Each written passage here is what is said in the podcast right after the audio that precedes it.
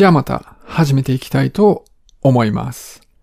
こ最近思うのはですね、性善説っていうのが嫌いな人って結構多いなと思うんです。まああのコロナの感染対策の議論なんかで、こう性善説に任せて自粛とか自主的にこうマスクをする、そういうのはダメだという人がいるんですね。マスクしない人とか飲み歩いてる人になんか罰則を設けないとダメだって、まあそういう議論が結構されるんですよね。それから移民とか難民の議論なんかではですね、こう日本人的な性善説は通用しないから、こう性悪説で厳しくやらないといけない。まあそういうことを言う人が結構います。多分そういう人っていうのはそもそもの考え方が差別的で、で、まあなんか理由をつけるためにそういうこと言ってるんだと思うんです。まああの外国でも全く同じような議論ってあるんですよね。性善説じゃダメなんで厳しくやりましょうと。まあそういうやつです。あの、大抵の場合はですね、まあ大多数の人っていうのは正しいことをしてるんですよね。こう特別厳しく罰則とかあったりとかなくても、あの、正しいことをしてる人が大多数なんです。でもごく一部に、あの、そうじゃない人、自分勝手な人がいるわけなんですよね。で、そういう状況があって、で、そういうのを見てるときに、性善説じゃダメだと、その、一部守らない人を厳しく、こう、取り締まった方がいいって、まあ、そういうことを言うわけなんです。で、まあそういうふうに言う政治家とかって受けがいいんですよね。で、そういうのに賛同する人がまあ多いということなんです。ただまあ実際どれぐらいに支持されてるかっていうのは、あの、ちゃんとはわかんなくって、個人的に見た感じでは、こう、主張の強い人、声が大きい人に対しては受けがいいと。まあなんかそんな印象を受けます。僕自身はですね、性善説がそんな悪いもんだとは思ってないんですね。でも、でもそれだけじゃダメとは思っていて、で、取り締まりとはなんかちょっと別の考えでですね、こうポジティブなインセンティブ、こう動機づけをすることによって行動を変える方がいいんじゃないかと思ってます。まあ、例えばワクチンの接種率が低いことが問題になったりするわけですよね。単純にですね、こう、ワクチンを接種する人に10万円ずつ配るとかすればよかったんじゃないかなと思うんです。まあ日本はどっちみち大人の9割以上が接種したんで、まああんま関係ないんですけれども、アメリカとかかなり低かったんで、まあそういうやり方が良かったんじゃないかと思ってるんです。ただですね、こう性善説を否定して、で、厳しく取り締まるっていうのもそうだし、今言ったようなポジティブなインセンティブで行動を操るっていうのもうまくいかないことって結構多いんです。今日はちょっとそんな例をいくつか紹介していきます。まず一つはですね、アメリカのどこかの消防局、まあ、消防署たくさんですね。その話です。まあ、消防署で働いてる人たちがいるんですけれども、有給休暇とは別に病気の時は休んでいい。まあ、病気休暇っていうのがあるんですね。で、その病気休暇の期間っていうのは給料が出るわけなんです。で、とある都市でその病気休暇っていうのを事務の人が調べていたら、金曜日と月曜日が多いということが分かったんですね。まあおそらくこう土日と一緒に休みを取って、こう、長い週末にすることによってサボってる人がいるんだろうって、まあそう考えられたわけなんです。要は病気休暇が悪用されてるんだと思ったわけなんですね。で、これってまさにその性善説の議論ですよね。性善説で個人のモラルに任せていてもダメで、まあ、こうズルする人がいるから、そういうのは性善説ではうまくいかないと。まあそういう議論になるわけですよね。で、そういう場合には、じゃあ取り締まろうって、まあそういうことになるわけです。で、何が行われたかっていうと、病気休暇の日数に上限が設けられたんです。で、その病気休暇の上限が導入されて、どうなったかというとですね、病気休暇の数が激増したんです。そのほとんどの人っていうのは、この制度を悪用してないんですよね。で、ほんの数パーセントの人がこうずる休みに使ってるっていうことになってるわけです。むしろ多くの人っていうのは体調が少し悪くても、まあ頑張って仕事をしてるわけなんですよね。でも制度が変わって上限ができたっていうことは、上の人っていうのは自分たちを信じてないんだっていう、それがまあはっきり分かっちゃったわけなんです。で、そうすると頭に来るんで、じゃあ休める分だけ最大限休むようにするよって普通の人が思っちゃったわけなんです。だからおそらく、ちょっと体調悪いけど今日頑張ろうって思ってた人も、もう休もうってまあ思ったんだと思うんですよ。だからその上限ギリギリまで毎年休むようにみんながなってしまったということですね。で、もともと悪用してた人たちには効果があったんだと思うんです。まあ一部の人たちだけが悪用していると不公平感があるわけですよね。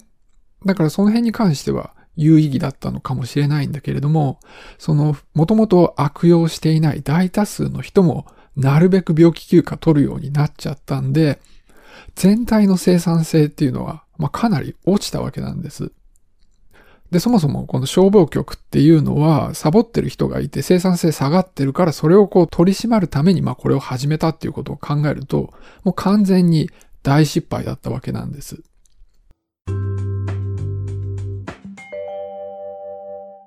それからですね、イスラエルの保育園の話があります。これはあのフリーコノミクス、やばい経済学っていうベストセラーな本にも載ってたんで結構有名な話です。あの、とあるイスラエルの保育園でですね、お迎えに遅れる親がいて困ってたわけなんです。お迎えの時間に遅れる親がいると、その間どうしても職員は働かないといけないんで困るわけですよね。でもそういう遅れる親がまあ一部にいたわけなんです。で、これなんとかしようと思って罰金を課すことにしたんですね。遅れたらいくらっていう罰金ですね。え、っと、日本円にして数百円ぐらいの罰金を設けることにしたんです。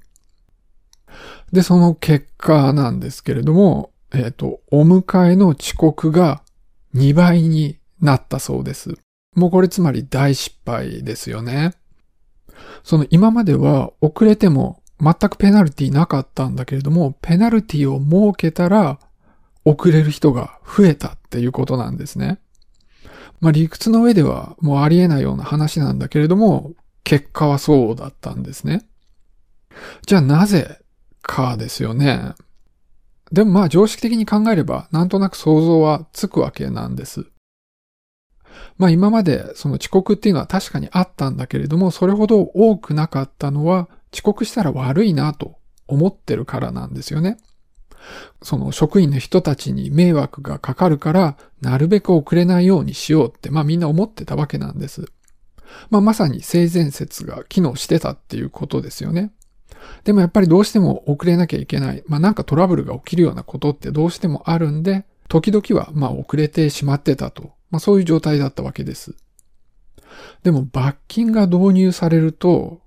このモラルの問題でなくなってしまうんですよね。悪いから遅れないようにするっていう問題じゃなくて、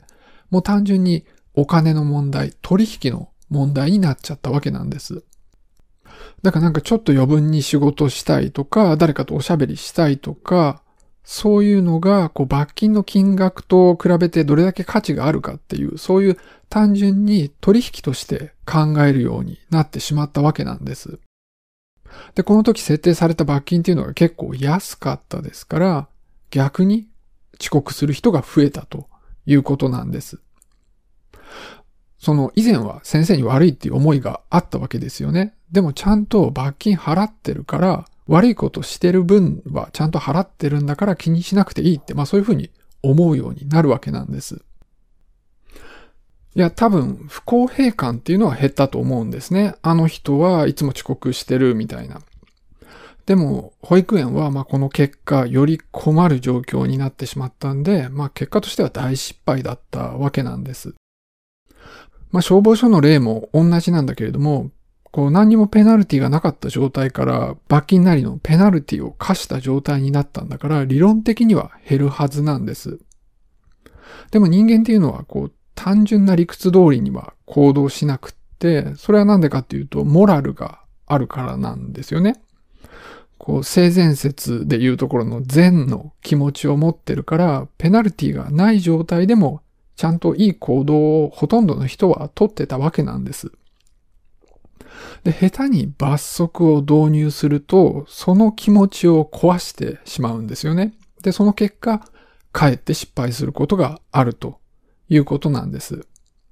なんかこう、簡単に性善説なんてダメって言っちゃう人がいるんですけれども、罰則を設ければ改善するっていう、そんな単純でもないんです。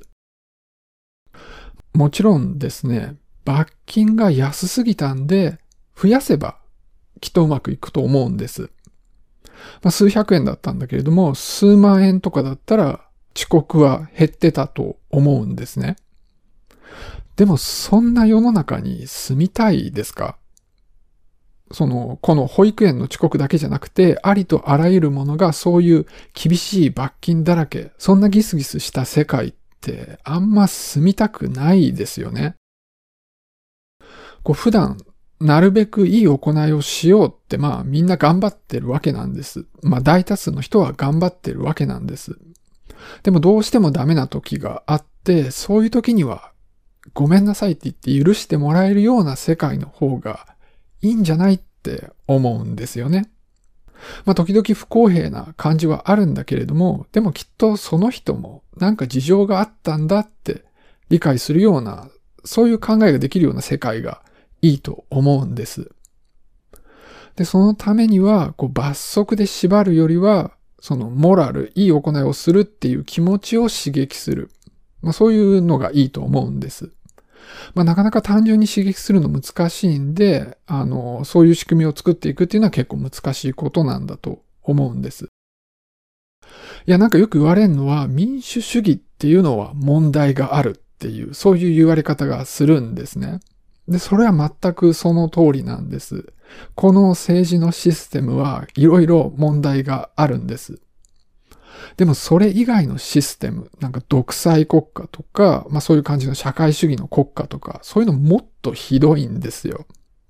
だから民主主義っていうのは結構いろいろ問題あるんだけれども、他よりはマシで、だからこれが一番いいシステムなんですよ。で、まあこれと似た感じでですね、性善説前提のやり方っていうのはいろいろ問題があるんですね。だから不完全なんだけど、でもそんなに悪いもんでもないって、まあ、そういうことなんです。まあちょっと今日はその辺を二つの例を示して話していきました。じゃあ今日はこの辺で終わりにしたいと思います。